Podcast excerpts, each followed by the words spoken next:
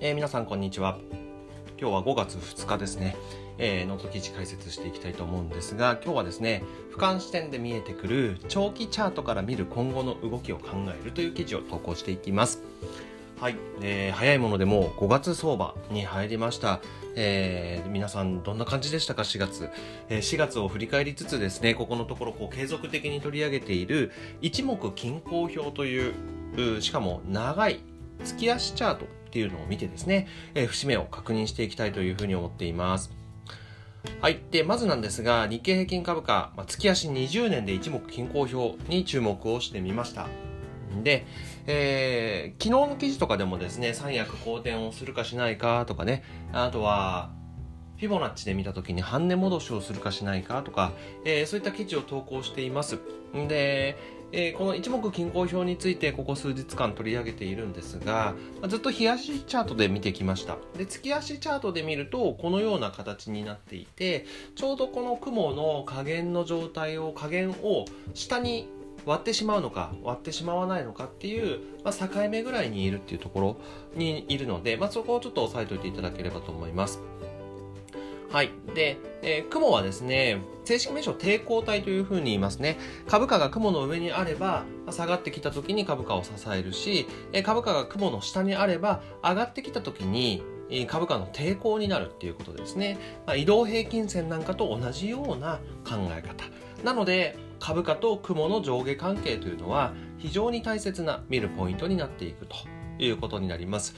加えて、月足チャートのような長期のチャートで、見ているのはなぜかというとですね、テクニカル分析は長期であればあるほど騙しが少ない。騙しというのは何か、上がるサインが出た時に上がらない、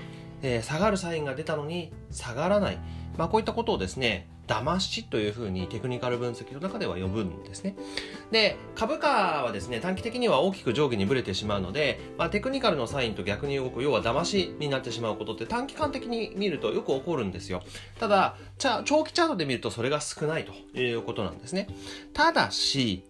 それは大きなレンジで見ているからであって、どうしてもその分レンジが大きくなるということは、売買サインとしては遅い傾向があるということですね。これ意味わかりますかね。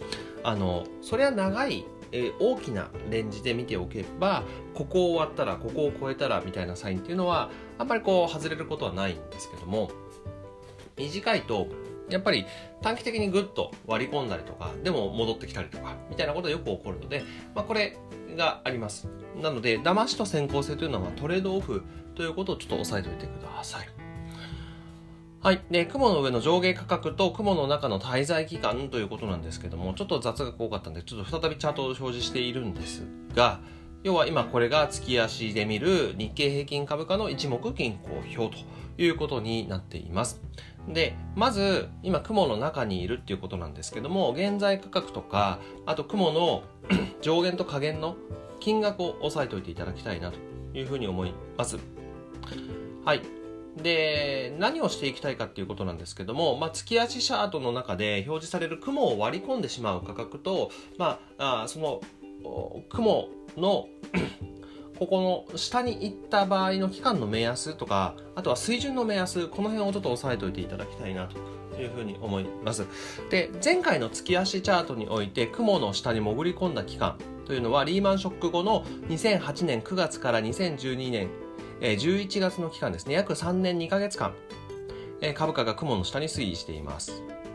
この部分ですね、ここからぐーっと割り込んで、で、ここまでの期間がだいたい3年2ヶ月間ぐらい、ということになりますので、で、そこからですね、アベノミクスがスタートして、上昇で、雲の上に抜けたのは2013年の4月なんですけども、この間の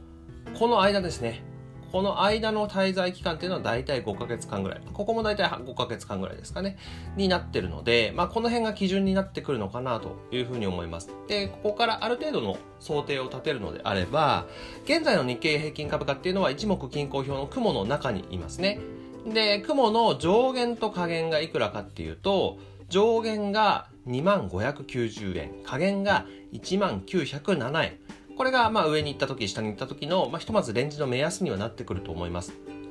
で現在の終値が 19,619 円ということですから、ちょうど真ん中ぐらいなんですかねにいるというところかなと思います。で、こういったところをまず押さえておいていただければと思いますで、過去を見ると半年間ぐらいは、この雲の中にいる傾向っていうのが、目安とはなるんではないかなと思います。ただ相場はどっちに行くかはもちろん分かんないですけども、もしもじゃあ雲の下に株価が下がることになればっていうことなんですけども、やっぱりこの期間ですね、3年2ヶ月間ぐらいが一つの目安になるので、多少期間のズレを考えて、で2年から4年の期間は雲の下にいるっていう可能性が考えられます。なので現在が2020年5月ですから、いつ割り込むか分かんないんですけども、2020年10月とかね、もしかしたら大統領選挙とかそういうのが影響するのかもしれませんが、そこから2年、2020年、22年とか24年ぐらいまでは一応見ておいて、雲の下に株価が潜伏する可能性がある。ずっと下がり続けるっていう意味じゃないですからね、雲と株価の上下関係で見るとそれぐらいになる可能性が、過去の動きから見ると可能性は高いんじゃないかってことですね。ここを押さえておきてください。はいですね。で、日経平均株価だけだとやっぱりちょっと視点が狭いので、今これトピックスのですね、一目均衡表、同じく月足20年で、表示をしています。でトピックスっていうのは東証一部全銘柄を指数化したトピックスですね、になっているんですけども、実はすでにトピックスで見ると株価は雲の下に潜り込んじゃってるんですね。これもう4月の月足のチャートも完成してますから、もう完全に雲の下に行ってしまったっていうことが、トピックスの場合は言えるということなんですよ。なのでやっぱりこのことからもですね、もうすでに雲の下にいて数年間は雲の下に居続ける可能性が高いということを東証一部全体では頭に入れておくし、日経平均株価もやっぱりこっちに来る可能性の方が高いんじゃないかっていうところは押さえておいてください。加えてですね、一目均衡表の中で少し注目ポイントがあるよってところだったんですけども、この雲のねじれのポイントですね、変化日っていうのがトレンドの加速もしくは転換の可能性があるっていう話を、この一目均衡表、チャートの回で何回もしていると思うんですね。なので、そこを押さえておいていただきたいんですが、じゃあトピックスで見た時にですね、ここでもうねじれが起こるっていうことだけ分かってるんですね。これがいつかというとですね、プラス23というふうに書いてありますから、おおよそ2年後ぐらいです。おおよそ2年後ぐらいに、ね、の月に2年後2022年の5月とか4月とか5月ぐらいだと思うんですけども、そこにですね雲のねじれが起こるわけなので、ここでトレンドの転換もしくは加速が起こる可能性があるということが言えます。約2年後まだまだ長いですが、こういったタイミングで何かが起こるかもしれないとかね、そういったところは考えておいてみてください。はい、ということでですね、今日は月足20年の一目均衡表のチャートを使って雲の下に潜ったらというテーマでお話をしていきました。今日のまとめとしては、現在の日経平均株価は雲の中にいます。数ヶ月間は雲の中のでの動き、だいたい5ヶ月ぐらいですかね、が単純には予想されるでしょう。でその場合の雲の上限っていうのが 25,90 円、下限が 19,07 円、この2つの株価っていうのは非常に意識される数字だというふうに思っておいてください。で雲を割り込んだ場合には、2年から4年間ぐらい雲の下にいる可能性が高いということになっています。まだまだ混迷の続く相場ではありますが、こういった期間の目安、水準の目安をいろんな指標で見ていくっていうことが大切だと思いますので、今後もこういった記事を解説していきたいというふうに思っております。